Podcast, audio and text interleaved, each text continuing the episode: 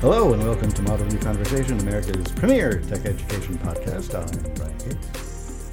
And I'm Ben Gohlke. And we are at the end of summer. It is August something something. 31st, yes, the very 31st. end of August, which means we're entering Labor Day weekend, the traditional end of summer, beginning of fall.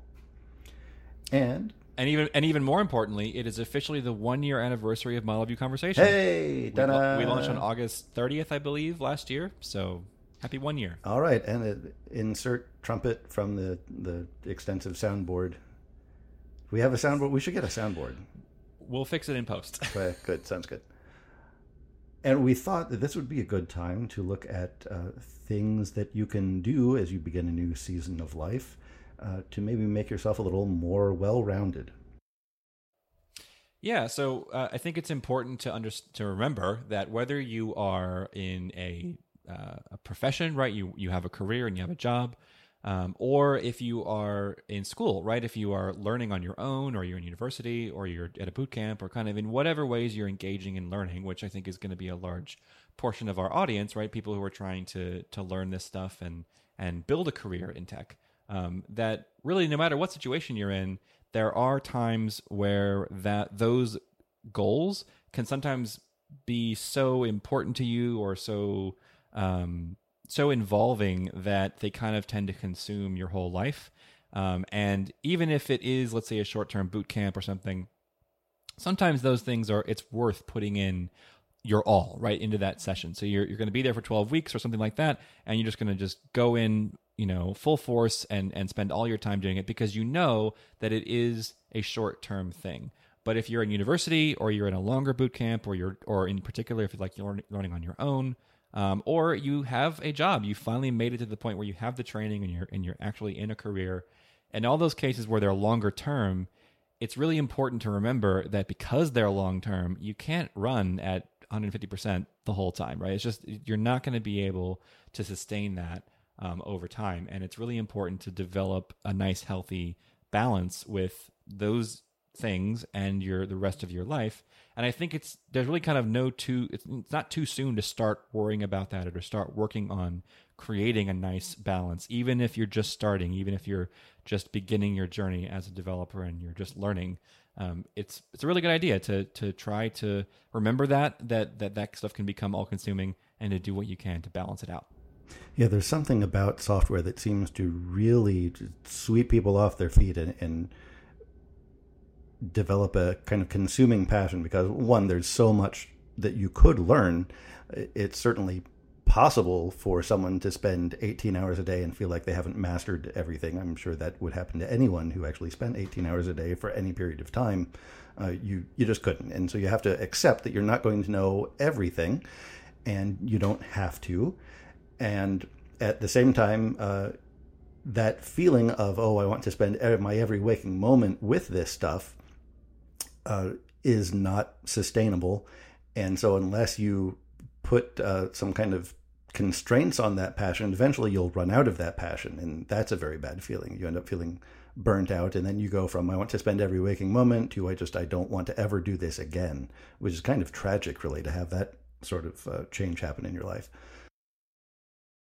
Yeah, I don't think it's the case that it's that you necessarily are going to have a completely finite amount of interest in something, and once if you burn through it too fast, it'll be gone completely. But I do feel like I think that's a really good point that you just made about that. It's you know you need to be able to regenerate your interest in something so that you have more interest to kind of to be able to use up. Um, and if you get really excited about something and you kind of use it all up all at once, it's not necessarily that it'll be gone, but it'll be so low that, like you said, you might it might turn in your head from being an exciting thing to this thing that you dread, right? And so then you'll start avoiding it, and that becomes a scenario where you know probably you'll it'll have diminishing returns, right? And then you'll be at the point where you're like, ah, I'm never touching this again because I've created this really strongly negative impression in my head. Whereas if you use up some of your interest and then you kind of intentionally do something else for a while to allow yourself to basically miss the thing that you like doing that's really powerful and it can it can help kind of keep that tank of, of energy right not going to zero but just it goes down you work on something else and it kind of fills back up um, and you can jump back in with with full vigor and, and be excited again yeah i heard an interesting anecdote once of uh, Tiger Woods and his father, and there certainly people have had uh, criticisms of aspects of the the child rearing that went then, but. Tiger, from the time he was about three years old, every day would want to go to the driving range, and so every day he would ask his dad, "Hey, Dad, can we go?" And his dad would every day pause and act like he was considering it. Like, well, maybe just so that Uh-huh. Tiger, it, it never felt like a given, like it was something we're definitely going to do. It was always, oh, gee, I hope today is the day that we get to go. And it always turned out that today was the day because he, he wanted to, to take him out every day. But just the, the sense that Ben was talking about cultivating that you always want it to be something you look forward to, whether it's golf or some other hobby or software development, you want to look forward to it and you want to give yourself time away from it so that you really look forward to coming back. So, in that vein, uh, we now would like to talk a little bit about kind of what are those other things, right? What else kind of can take up your Reacquaint time? yourself and- in case you've forgotten the rest of the world out there, as we sometimes. Yes, yes. So we'll talk a little bit, I think, about some of the stuff that we like to do and just stuff that can be done in general. Um, and I think one kind of important aspect of this is that these things don't necessarily need to intentionally uh, leave out the ability to use a screen or to engage with technology, but it's important to try and remember that the way that you can build up an interest and a desire to get back to coding and those kinds of things is to engage in your brain in different ways and to use you know other tools and things in the world that don't necessarily have anything to do with that. Um, so we're going to try and focus on on more. We might you know we're going to talk about movies and and all kinds of other cool things that do involve tech but they don't necessarily have the same i guess it's a different modality right compared to sitting in front of a computer at the keyboard typing away.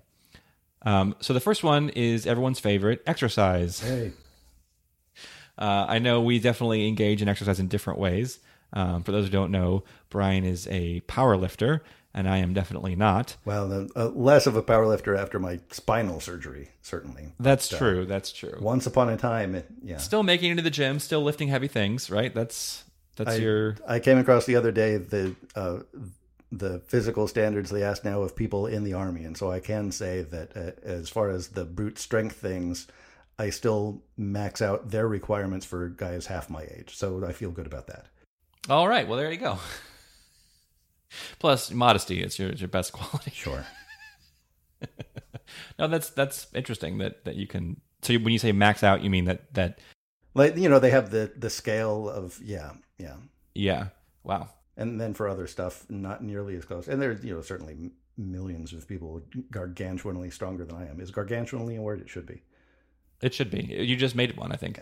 Um, so exercise, right? It's it's something that everyone loves to hate to do. I think, um, and it's and when we say that, we don't necessarily mean going to the gym, getting a gym membership, No, and going to the gym and lifting heavy weights, right? It can be you can engage in all kinds of ways. I was just talking about uh, VR in the pre-show with Brian about how I have one of the things that I've been enjoying doing and kind of as a side effect is playing. I have an Oculus and playing Beat Saber, which is this game where you stand up and you have t- the controllers in your hand and you basically swat at these large cubes that fly at you um, to music um, using these lightsabers.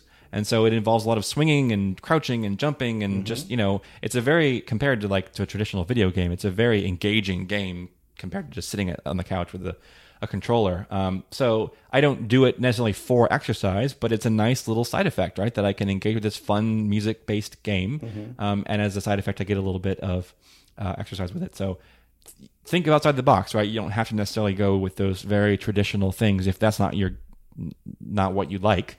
Um, there's other ways that you can engage in that. So I think for you, Brian, you mostly go to the gym. Do you have other activities that you engage in besides that?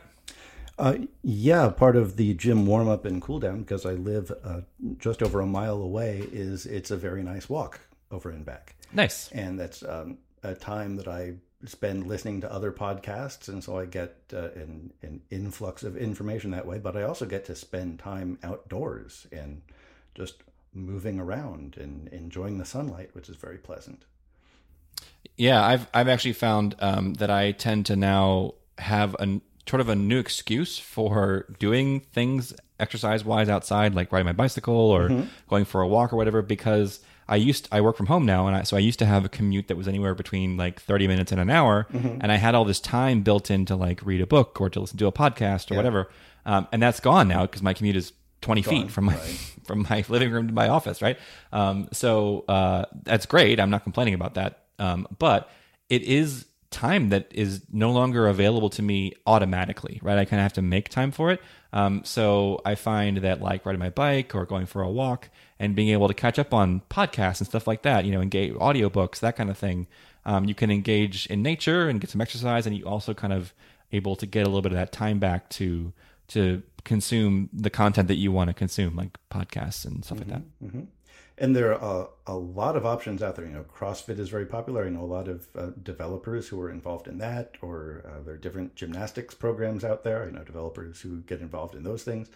Uh, there's a, a company that was started up called DevLifts, which is specifically for exercise programs created for software developers.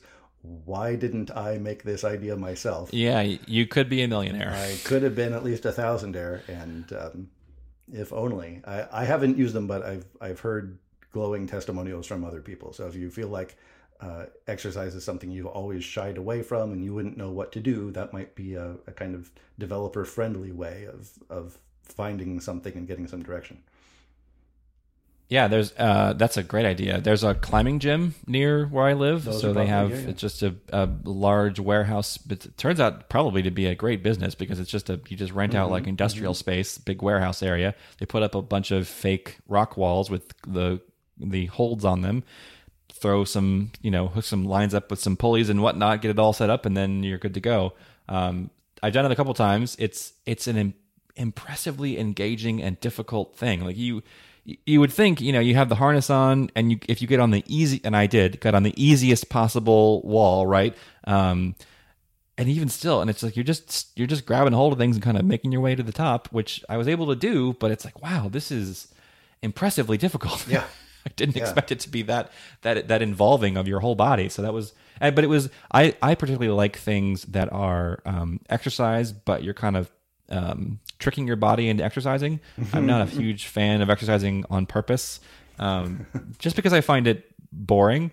Um, but if I get to do something else, so like ride my bicycle, rock climbing, um, that kind of thing, scuba diving, all those things where you're, you know, you're you're pretty he- anywhere from tennis lightly to moderately to potentially even very heavily engaging with your muscles and your body um, but you're kind of your brain is sort of focused on a different aspect of it that tends to work for me pretty well. So um, you know again think outside the box right? Don't think necessarily it's gym or nothing. There's all these different ways that you can A lot of ways engage You can do it. Yeah. right and get your body moving um, and learn a new fun thing like scuba diving. I about 15 years ago i got certified and i can tell you that is a workout like hauling all the gear to the boat and then getting all hooked up. I mean you're wearing probably between eh, 30 to 40 pounds worth of gear. Um, so anytime you're above the water you're carrying that around and, and swimming and all that stuff is all very very engaging but it's it's an amazing activity so it's it's something that i you know i happily do And for a lot of these things, you can do them. And I think the stereotype among people who don't exercise is that you go and you work really, really hard, and at the end, you're just absolutely exhausted and and you know crippled for the rest of the day at least. And it just doesn't have to be that way. You, you can do that to yourself, and I've done that to myself from time to time. But uh, in a sustainable pattern, what you can do is you can go and just get the blood flowing and really feel better for the rest of the day. You'll feel invigorated and, and more ready to do everything else. Something that you can get to some extent from exercise, depending on what sort of modality you choose, but also uh, an important part of life that software developers, I think, are notorious for not participating in, is just interaction with the other human beings. yes. Well, how does that work exactly? Um, yeah, so socializing uh, either virtually or in person, you know, In but just sort of getting out. in out person is the in- correct answer there. Yeah, it's true. Getting getting out into the world and and uh, you know and meeting other people in in different scenarios. Um, in fact, you Brian have engaged recently in uh, a little bit of that. We we have some some alumni from our former code school that Yes. currently work at various places in downtown Orlando. Um, and you've been kind of patronizing their establishments just to say hi to them and hang out with them a little bit. And sort of as a side effect, uh, you've ended up um, making some new friends and and t- talking to some interesting people and kind of you know, engaging in a way that you may not have otherwise done. Yes, and uh, discovering the joys of, of uh, finely crafted cocktails in downtown Orlando, and also finding about uh, Orlando's growing axe throwing scene, which is. What a burgeoning industry! it it really is. There's one place that's open, another place that is opening, and then I heard that the most Florida uh, paragraph I ever came across. There are two vascular surgeons who are opening an axe throwing establishment at the site of a former strip club at the edge of Winter Park uh, later this fall. Why wouldn't you? yes, it contains so many wow. Floridian elements. Yeah, one of my favorite little stories. It does. It really does. Wow. What it so a vascular surgeon is somebody who works on blood vessels in particular. So yep. that would be like probably both both like life critical things and also and I would imagine also more like cosmetic type things. Well, at least uh, clearing plaques and that kind of things, or maybe not uh, yeah. acutely life threatening, but stuff that you want to right. take care of sooner than later. Right, right, right. Yeah. So it's how how wonderfully ironic it is that they're gonna they're gonna open a, a, a entertainment venue where you throw sharp things in theory at a wall, right? but, uh, worst, but humans are involved. Worst case scenario, they're creating more business for their other things. That, so it's really just increasing priming, their own demand. Priming I, the pump. Anyway, to get off of the axe throwing, it's. Uh, I thought when you started talking about my interaction with some of the grads, you were going to bring up the regular brunches that I've been trying to, uh, to yes, brunches and dinners and stuff. Which that's a, a great way. You just connect with people who you know, and that can be through Slack or Facebook or start up an email chain or something, and just be uh, intentional about it and get together. It's something that I think most people don't fall into on their own. And so, what people fall into on their own is they just go to work and then they come home and they put on Netflix and they uh, eat something out of the fridge and then go to the bed, go to bed and think, well, why don't I ever talk to anybody anymore? But if you put forth a little effort and reach out and contact people, it turns out generally people will want to talk to you. You, you have friends out there, uh, so just get them to get together. And the idea of like going to a bar or or any kind of public place on your own and saying, "I'm going to make new friends tonight," like That's that hard. to me sounds difficult and terrifying. Uh-huh. So, so I wouldn't want to do that. But I, I think uh, a really great way to kind of take some baby steps is what you just suggested, right? Where you don't have to meet brand new people. We're not saying necessarily that you have to build a whole new friend network, but people that you already know. We have a, a, you know a built-in advantage of having a decently large collection of alumni from our old code school that we were teachers of, and so we can say, hey, you know, we enjoyed hanging out with you when we were your teacher. We would like to continue to hear about your life and your families and your professional progress and all that kind of stuff. Let's have a brunch downtown on Sunday at this time. Show up if you can, right? and we we've had probably what anywhere between five to six and as many as probably 12 to 14 people show up yep. at those events which yep. is that's pretty good turnout and and you get to hear about their lives and how they're doing and they they quit this job and they're at this new better company and you know you, you get to hear kind of all these different stories and uh, it's it's just a nice plus you get to have a nice brunch right which is yeah. nothing wrong with that yeah and it's never been easier to to maybe not establish, but to maintain these connections with people you already know through all of the, the programs that are out there, all the, the social media uh, applications. I think if you only use them to just press the like button and make little comments and stuff and send each other articles, uh, that's what those companies want you to do, and they want you to be on there for hours and hours, you know, pressing the little buttons. But if you take charge of them and use them for your own purposes, you can use them as scheduling devices to assist you in real life interactions. Yeah, I really liked when you were we were using Slack to organize these events, and then it just sort of dawned on you one day. You're like, "Wait a minute, we have the technology. We can do better." Yes. And you started using, I believe it was an Eventbrite, um, yep. to kind of create a an official event to be able to have an, a list of people who are invited, people who can RSVP. Like there are technologies out there that you can engage with that let you very easily create these in person scenarios. Um, and you don't have to run around and kind of ask everyone individually and keep track of with a separate list. And you know you can you can lean. So I think it's important for us to to note that what we're saying here is that we don't want you to avoid technology necessarily, but you know, be smart about how you're using it. So if you want to create an in-person event, there's ways that you can do that digitally that that won't be a burden on you and and yet will still hopefully lead to success. I mean, we I think the I think the one that we did before this most recent one, we did more of a kind of an ad hoc thing. We had let's say half a dozen people show up. When we engaged with with Eventbrite, we kind of were a little bit more official about it. We had I think over a dozen people show up. So that's it's you know it kind of shows that if you're a little bit more organized, um, I think for one thing it helps other people to to know oh this isn't just something that's very fly by night and it may or may not happen. This is like a thing, right? This is happening. We're going to go have brunch together as a group. There's an Eventbrite, like I have to RSVP. It's you know it's it's a kind of a more of an official thing. I think that tends to to lend um, you know some social proof to that idea that it's really going to happen and it's going to be a fun thing compared to just sort of shouting at people over text or something, right? Like, do you want to come? Maybe we'll do this thing. Right. The, the technology to assist people to get together is out there and is pretty effective. Just use it for that purpose. Don't use it to, don't let it use you to just be a, a source of eyeball traffic.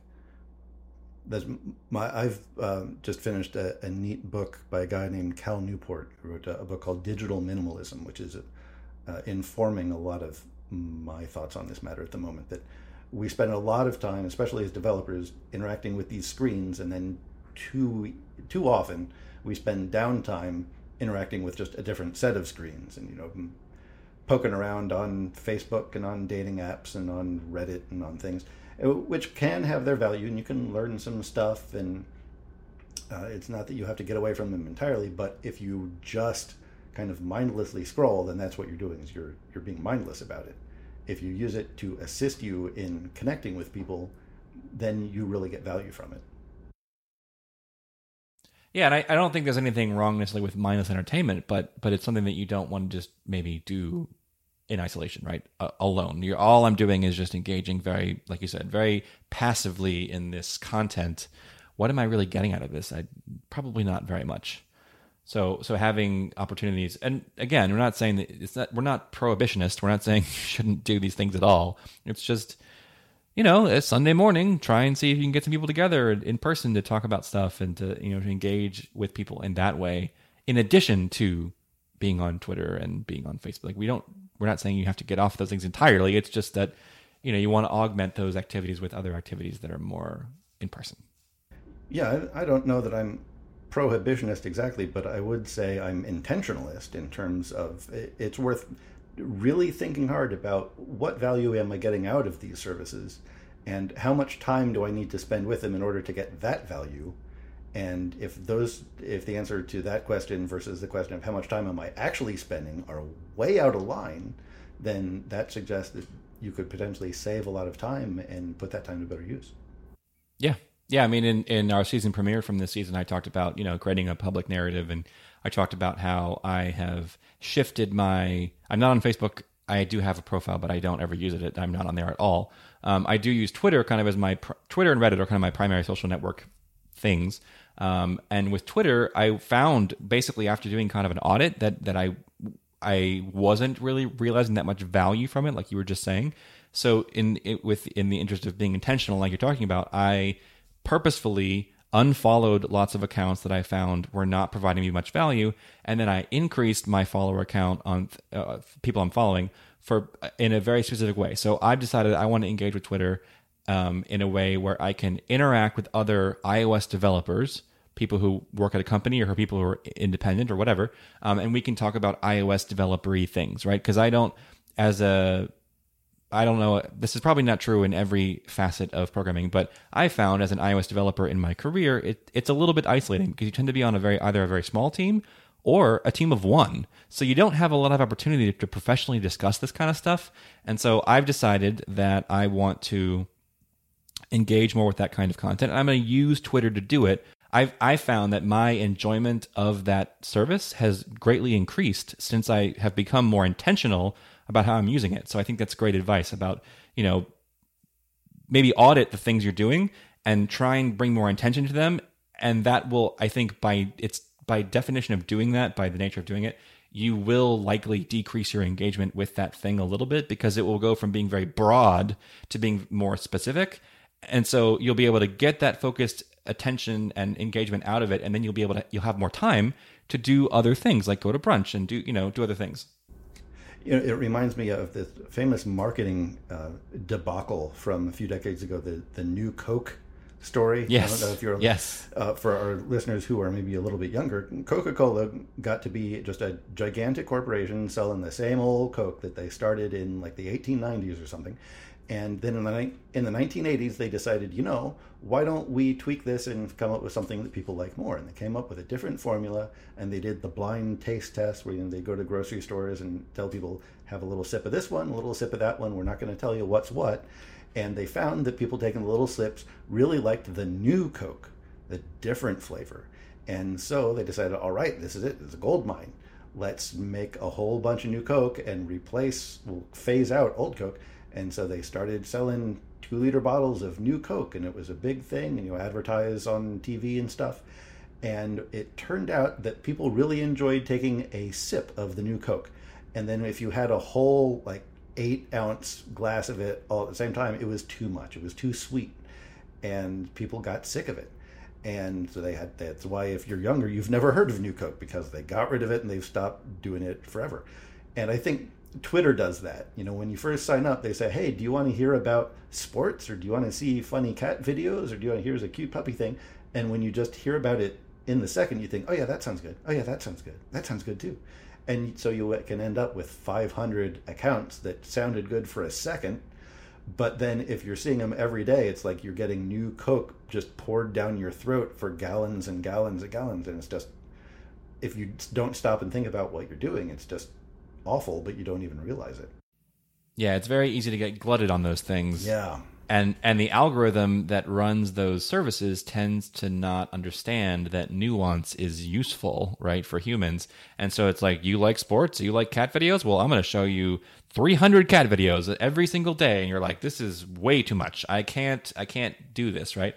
So yeah, I, I, that's that's a really good uh really good story. I, I think it's funny how people think that Coke brought because what happened after that happened is they brought out Coca Cola Classic as a way to say this thing that you hated, we're getting rid of it and we're bringing back the thing that you loved, Coca Cola Classic. And now people revisionistly say like, oh, they did it on purpose to juice the sales of Coke, regular Coke no. by pretending to bring out. It's like no, they incompetently. Uh, yeah, it was it was a legit mistake it was a legit mistake. Like they made a mistake and they and they fixed it and and that's and I think that's also a really great story about like testing that you're that you yeah. know when you if you test for the wrong parameters right. you will get results that are not that helpful um, so if you only take a sip of new coke that's a different experience than drinking an entire can of it or whatever um, but yeah that, that's that's all really good advice i think it's it's uh, i do think that if you engage more intentionally you will sort of by nature engage less and then that gives you it frees up more time for you to do all the other stuff that we have on our list right like exercise and socializing in person and and it might be, by the way, that, you, that you've moved to a new town, and so you don't know anybody, or maybe uh, the people you hung out with in high school are just kind of dorks, and you don't want to spend any time with them. but one way or the other, sometimes you get to a point in life where you do want to meet new people, and it's harder if you're out of school. And that yes. does tend to feel a lot harder because you're not just living yeah. with other people your age and stuff. Uh, yeah, it's I not built in. It's not built in. But again, there are software tools out there that can help. Uh, Meetup is something that we've talked about before in terms of professional development and finding other iOS developers or JavaScript developers. Mm-hmm. But normal human beings use that service also to get together and yes. and uh, talk and about launch kickball league or yeah, yeah. kickball leagues or, or uh, just talk about any subject, anything imaginable. You know, cooking interests or people who uh, like miniature golf or people who own the same kind of uh, tiny dogs or just anything you can think of. You can find common interest groups. And then when you go there, you already know that you share an interest with these people because that's why you're all there.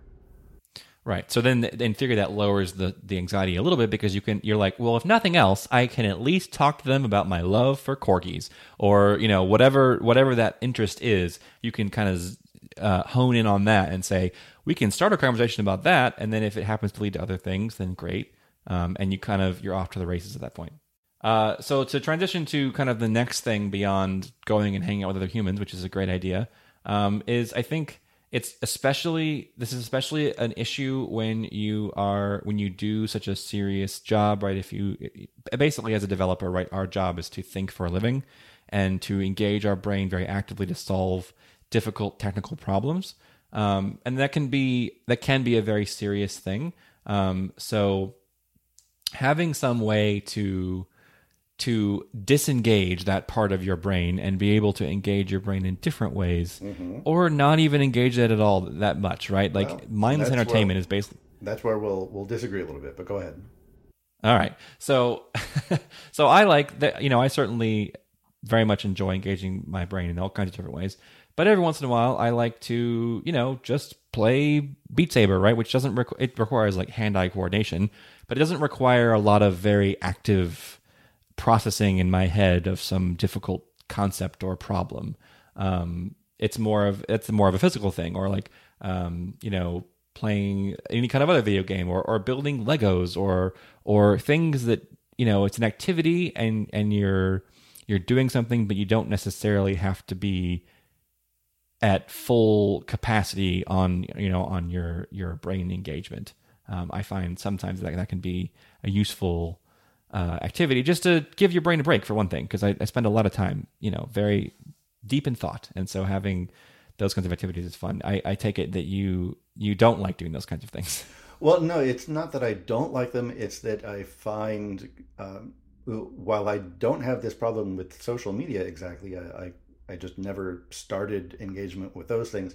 Uh, TV has always been around, and so it's very easy for me to just flip on the the tube and leave it on and and just have a, a stream of images coming at me for hours and hours and hours. And that kind of mindless entertainment while it it feels like at the end of a long day of intense concentration on something else that that kind of mindlessness ought to be relaxing in the same paradoxical way that exercise leaves you more energetic than you think it should i think sitting in front of something mindless can leave you more exhausted than it should. It ought to be replenishing. It seems like uh, intuitively, and and it isn't. So I think, um, and this uh, again is something that uh, the book Digital Minimalism raises is that uh, it's not so much that you have a finite reserve of concentration no matter what you're concentrating on. It's more that you have a finite reserve of concentration that you can use in a particular way. And so if you've spent eight hours uh, at your keyboard writing a software, that doesn't preclude you from spending another three or four hours building Legos or crafting the perfect meal or uh, working on a, a difficult musical piece.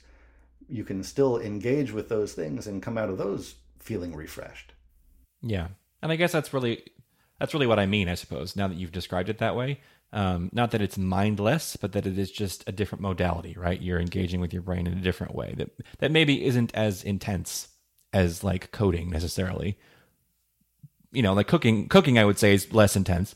I um, you know, figuring out that musical piece that you're practicing with on your instrument, that is not not necessarily that could be even more intense depending on you know what you're trying to accomplish there. But uh, but it's it's if nothing else, it is definitely a different modality for your brain to engage in. So I think it's in the same way of like losing your, you know, we were talking about at the beginning, like running out of energy, right? And and not wanting to get to zero so that you can do something else and come back and be refreshed.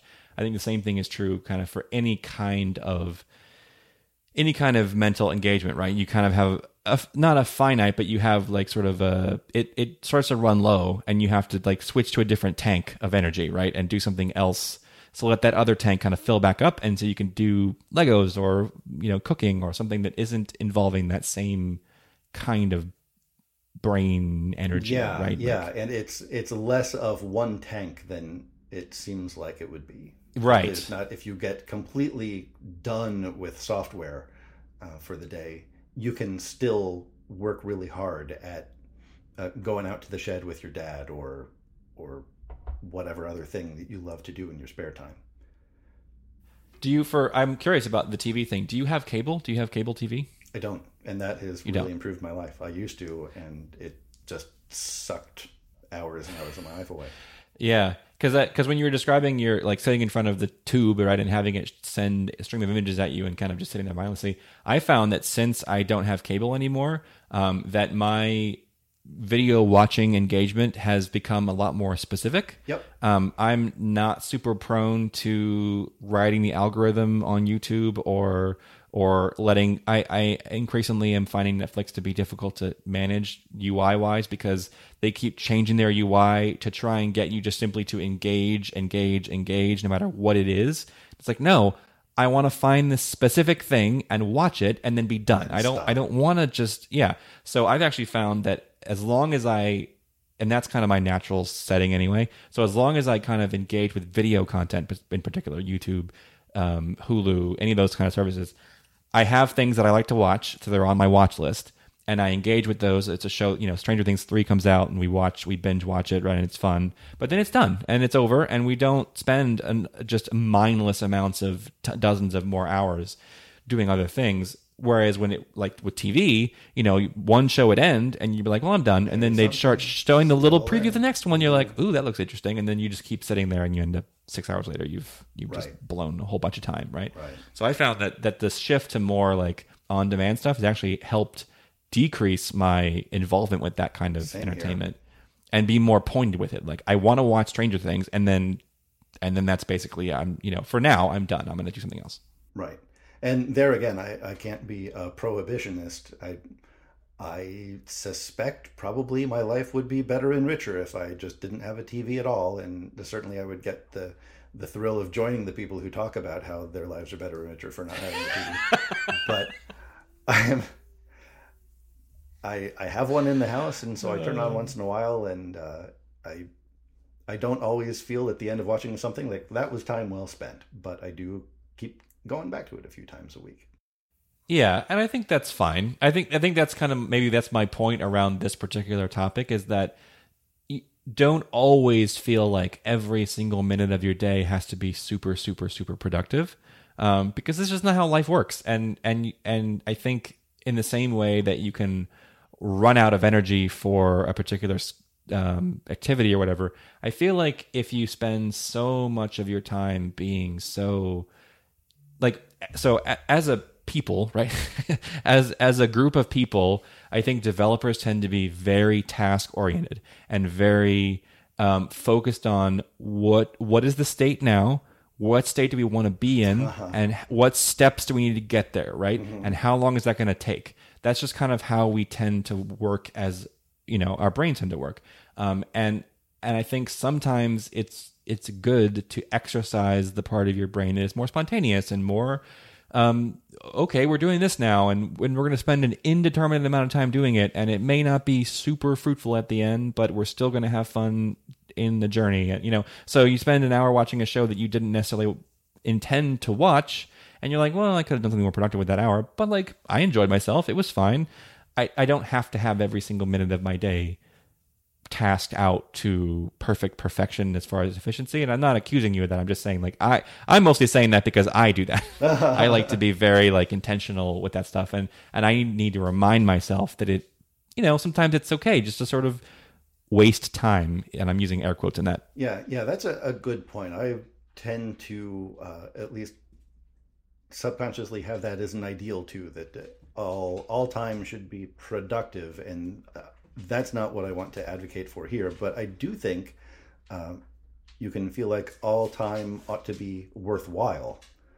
And so even if you you don't feel like at the end of any particular activity that you've you know advanced your career or your knowledge or something, right right that it can still be e- either worthwhile or not, depending on whether was it uh, another episode of Hogan's Heroes to pick a random '60s sitcom that I remember being on in, in the middle of Talk the about- day when I was talk about dating kid. yourself Well, I mean, I wasn't watching First Run things. no i i realize Uh, or was it? Did I uh, read an interesting book, or did I uh, take my dog for a walk the way my dog wants me to right at this very moment, or or any of a hundred other things that, if you can imagine someone at the end of the day or the end of your week saying, you know, what did you do that was interesting?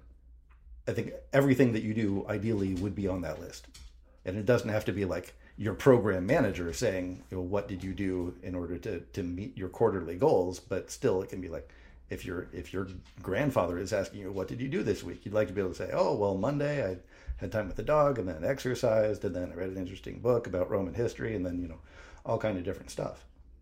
But TV watching is almost never going to be on that list. Yeah, right.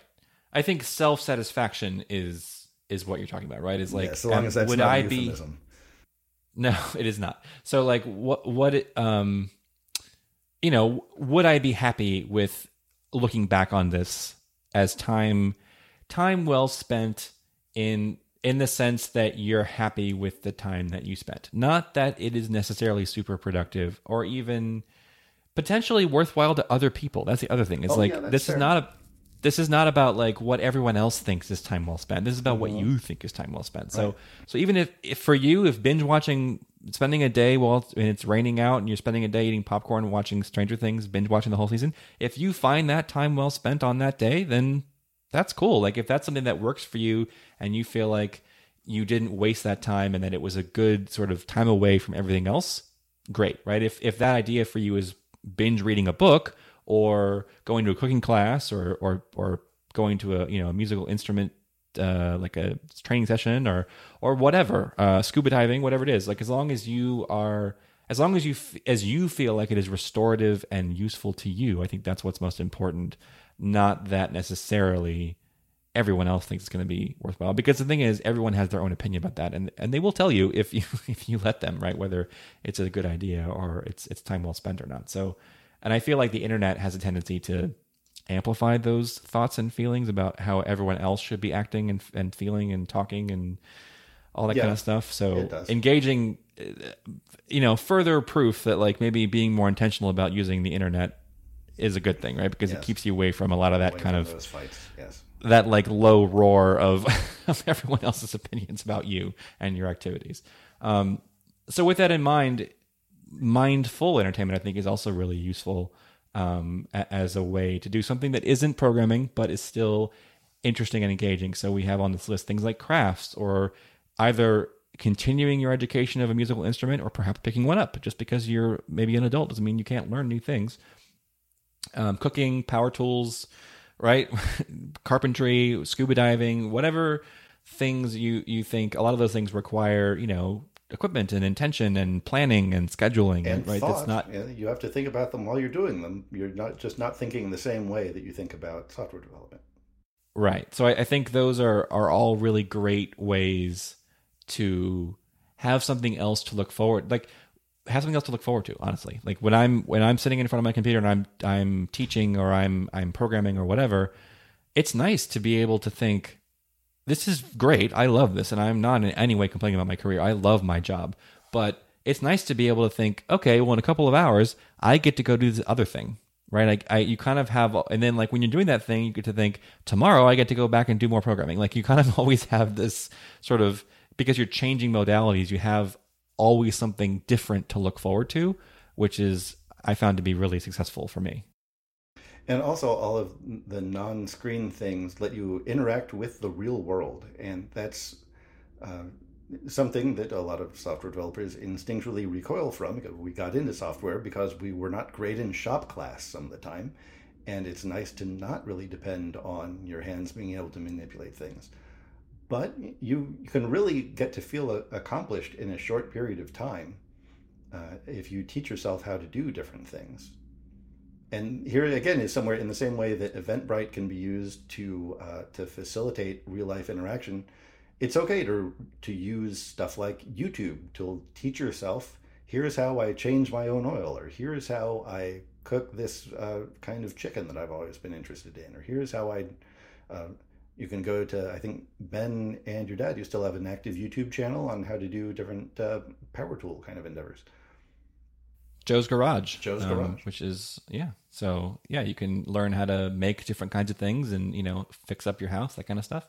Um, yeah, I think I think that's a that's a really important point to make that we're not again not saying that you should avoid these things at all costs. It's like be more intentional with them. So rather than just sort of riding YouTube's algorithm and just watching whatever mindless crap comes up on the screen, Instead, think like, oh, well, I'd love to learn how to do this. And then you look that up. I guarantee there's going to be a video on YouTube about yes, how to do it. be. There's going to be several. Many of them will be not that great, but you'll find ones that are fantastic. We started we started watching Bon Appetit, the magazine. Bon Appetit, it's a cooking magazine. It's Uh-huh. Yeah. been around forever. They in the last like mm, I don't know five, six, eight years, they've started to build up a pretty sizable YouTube presence. And we sub subscribe to their channel, and their their videos are really fun and engaging, and their and the cooks, you know, the people that work at the at the company that that show off these recipes are really really funny, and and they have really great interaction. There's one where she just basically takes things like Skittles and Twinkies and all these sort of uh, you know very kind of mass produced food items and she makes gourmet versions of them. So she tries Okay. to sort of re- basically reverse engineer engineer, the yeah. Twinkie and make like a fancier, better tasting Twinkie, Mm-hmm. but but but not having the economies of scale that that like Hostess has to make a million of them with molds and stuff. She has to make like 12 right so she so she has to and she all she gets is just the ingredient list on the back of the box and maybe maybe if there's like a how it's made kind of style factory tour and she has to come up with that. So it's a it's been really fun to watch that because it kind of engages my engineering brain a little bit. But it's about food, and we've actually ended up with a couple of recipes that we've actually tried based on these things. So then there you go. You're not just you're watching and you're enjoying, and then you're getting some value out of it in the real world too by getting to you know I didn't know how to make uh, like Heath Bar Crunch chocolate chip cookies with brown butter. I didn't know that was a thing. I didn't know what brown butter was, but I learned what it was from this show, and then we were able to make the cookies. By the way, they are fantastic. Definitely try them if you look up the brown butter cookie recipe on on uh, Bon Appetit's YouTube channel. Um, but anyway, you know, it's a it's a it's both in fun while you're watching it, and then it ended up being really fun to get to make them at the same time. And that's the key transition because it would be very easy, I'm sure you'd agree, to just keep the Bon Appetit channel on and sit on your couch and watch 15 hours of different of recipes and think, oh, that looks good. Oh, that looks good. Oh, that looks good. And that is not the highest best use of your time. If you watch a, a, handful and you think, oh, wow, I want to make that one. And then keep it with you carry, you know, your, your device into the kitchen and press replay a couple times and go through it and actually make something, then you're getting somewhere. Um, so to kind of move beyond those kinds of things, um, and, and again, focusing on maybe getting out into the world, uh, cultural experiences. So going to the movies, something that I don't, I used to do a ton and I don't do as much anymore. I'd like to Same try here. and go more because even though you are sitting in a dark room watching a screen, which something you can do at your house, for some reason, I don't know why, but the movie, the- especially like if it's an opening night, big movie, crowd is packed, right? You get that different experience of cons- of watching this movie and enjoying it, but then also kind of getting to enjoy everyone else enjoying it, which Yeah. is a weird thing. But for some reason, my like my my like uh ancient animal pack Sure. brain is like, yeah, we're all enjoying this together. It's Yeah, super the fun, whole right? tribe is having a good time. That's important. Yeah. So I, I I I really really enjoy. I like sitting in the movie theater by myself too occasionally, but but but I really most of what I like about that kind of experience is being able to kind of experience this thing with. I don't necessarily have to talk to every single person, but I get to sort of just sit with everyone and enjoy it as a group, which I find fun. Um, so movies or or the theater, right? Going to see a live performance, whether that be a, you know some sort of acting thing or a concert um, going to museums. We for um, at one point when we were working together at the Iron Yard, we did a like a Christmas party in St. Pete where we got to go to I'm not going to remember his name, but this guy who's a famous glass artist. Yes. Yeah, so we got to go to this museum as a group. It was super fun, and we got I got to see like sculptures and things this guy made out of glass that are just mind blowing. Like you you you made this from with glass. Like how did you? He made a whole forest. He made like a whole scene with a boat and planets and and uh, you know a shore and all, and it's all made out of glass. It was just it was stunningly beautiful and mind blowing that it's that that a human being can create this from such a what seems like such a difficult medium, right? Yeah. Working with glass would just be so difficult. So And there was the demo either the day before or right before. Yeah, that's There right. was somebody uh, just heating glass to Mm-hmm. 1000s of degrees, I think, and then working with it with these metal tools, and it just it was wizardry Mm-hmm. being performed right in front of us. yeah, that was also really really cool. I think that was connected to the museum, or maybe it was Yeah. connected to the to one of the I schools so. down there. Yeah, but that was that was also really cool and stuff that you just. Eh, it's completely and totally outside my wheelhouse, right? There's just I, I have no comparison to anything that I do in my everyday life, or even any kind of skill that I necessarily have. and it's just really impressive to be able to go, you know, see that kind of stuff. I find museums full of paintings not to be quite as fun, just because. Which is fine. Yeah, not not everything has to be for everybody, right? Right, but but I but that doesn't mean that just because you know you went to a museum once and looked at some old paintings and thought, man, what's the big deal? That there, there aren't other kinds of things. I didn't know that this glass museum existed, and you know we we were invited to go, and so we went, and it was just and one of the one of our other um, coworkers had already been there, so she knew what it was what it was mm-hmm. about, and she's like, "You're not going to believe what yeah. what you're going to see." And I was like, "It's just a bunch of like glass vases, right? Like, what's the big deal?" And then we go in, and it's just like, "Oh my gosh, this is just insane." So it's you just you never know, right? What you're gonna what you're gonna encounter. And here again, it, it's never been easier to find these kind of things. You know, once upon a time, if you wanted to know uh, what was playing at the movies, you either had to go into the mall, which is where the only movies were played, or maybe look in the newspaper and see the times. And if there was some kind of more niche thing off at some college somewhere or some random spot downtown, uh, unless you were kind of hooked into those organizations, you just never know. But now, it's just pop onto a search engine and say, "Here's what I want to do," or tell me what are the cultural things that people like to do around here. You can engage with social media, or you can engage with the internet, right? Google and that kind of thing to to to use that technology to, with intention, to do something that you want to do. Right. And so that's, I, I, think, the theme is not that you want to stay away from technology forever, but use it to uh, to facilitate things in your own life. Use it to make your life better, and the ways to make it better uh, are going to involve times away from the screens. So uh, to to kind of close out our discussion of of all these ideas, um, it's I think it's always good to provide a little bit of advice, kind of a, sure. a positive uh, end to the show. Um, so what are we, we, I think you come up with a kind of an idea for you and me and, and our audience to engage in uh, coming up starting in the US anyway. We have a, a, holiday called Labor Day that's coming up this, this coming Monday. Um, and so I think you wanted to use that as kind of a guidepost for starting a new, a new habit. That's right. And uh, again, I'm stealing this from uh, Cal Newport's book, uh, Digital Minimalism. That he likes to take stock every uh, the beginning of every season. He's a computer science professor, so he works on the academic calendar, and he's probably doing it this weekend too, to say for this quarter, uh, between now and the end of the year, what thing would I like to start doing? And then every week he plans on revisiting it and say, did I do it this week? Did I? Is there something that kept me from doing it? Is it something that I turned out I don't enjoy or don't really want to do? And then change it if that's the case. But uh, just say, if there's some kind of craft or hobby that you like to get involved in where you're uh, sort of the active participant, uh, forecast a, a, goal. You know, what would you like to be able to accomplish? If it's um, some kind of music that you want to get involved in, what's something that you'd like to be able to play by Christmas? Or if it's uh, if you want to get involved in cooking, what's a dish or a meal that you'd like to be able to make by the end of the year? Too hard for you right now, but if you work at it, where do you think you could get to? I really like that. I especially like that. That seems like a much healthier way to build a habit than like a New Year's resolution or something where you you name something and then you just say I'm going to do this this year, and then you don't do anything about actually making it happen. I like I like the weekly check-ins, and I like the idea that maybe you do explore this idea a little bit, and you decide, you know what, I don't like this. I don't want to do this, right? And then you're not bound to just because you said you were going to do it doesn't mean that you have to do it. Um, you need to kind of do that discovery and see if that's something you do want to do. Um, so that's a really great idea. I, I like, and I, I, think that's a good amount of time too, right? You don't want to spend the year thing. This year, I'm going to get like super lot. into. Sh- it's like that's a lot, right? But if you just say one thing over the next couple of months, and and in, and at any point in this process, I can decide after learning more about it that it's not an activity I do want to engage in, and you can just you know cancel that and pick a different thing. Um, I think that creates that's a much healthier way of of exploring new ideas and, and potentially finding something that you might love. Well, hopefully you love this podcast. Um,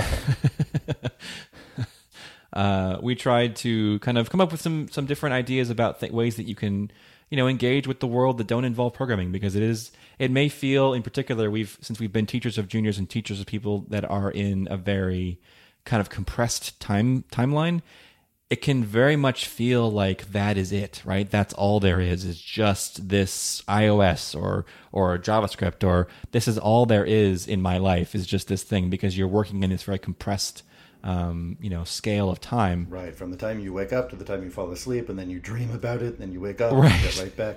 Right.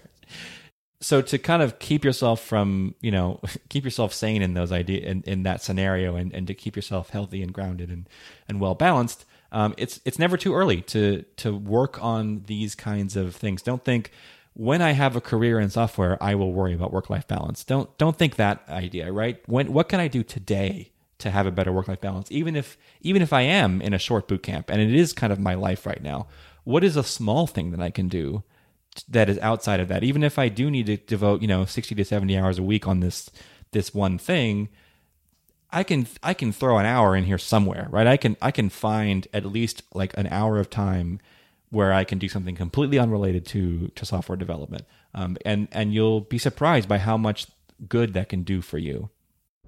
I agree. I agree. And if one thing that you'd like to do is to uh, take little walks around town, and you want to say listen to a podcast on your journeys, maybe you'd like to get the archives of this one. And if uh, our listeners would like to do that, Ben, where can they go and what could they do? Everything you need about our, our, show is at mvc.fm. That's our website where you can find all of the episodes that we've released so far, including this one. You can listen right on the page and find out how to subscribe to our podcast. We're, we're available basically everywhere that podcasts are available. So if you just search for Model View Conversation, you should find it. If you happen to use iTunes to do that, if you could give us a rating and review, that really helps us out. And if you want to send feedback to us, we're available on Twitter at MVC Podcast. Thanks for listening. Talk to you next week.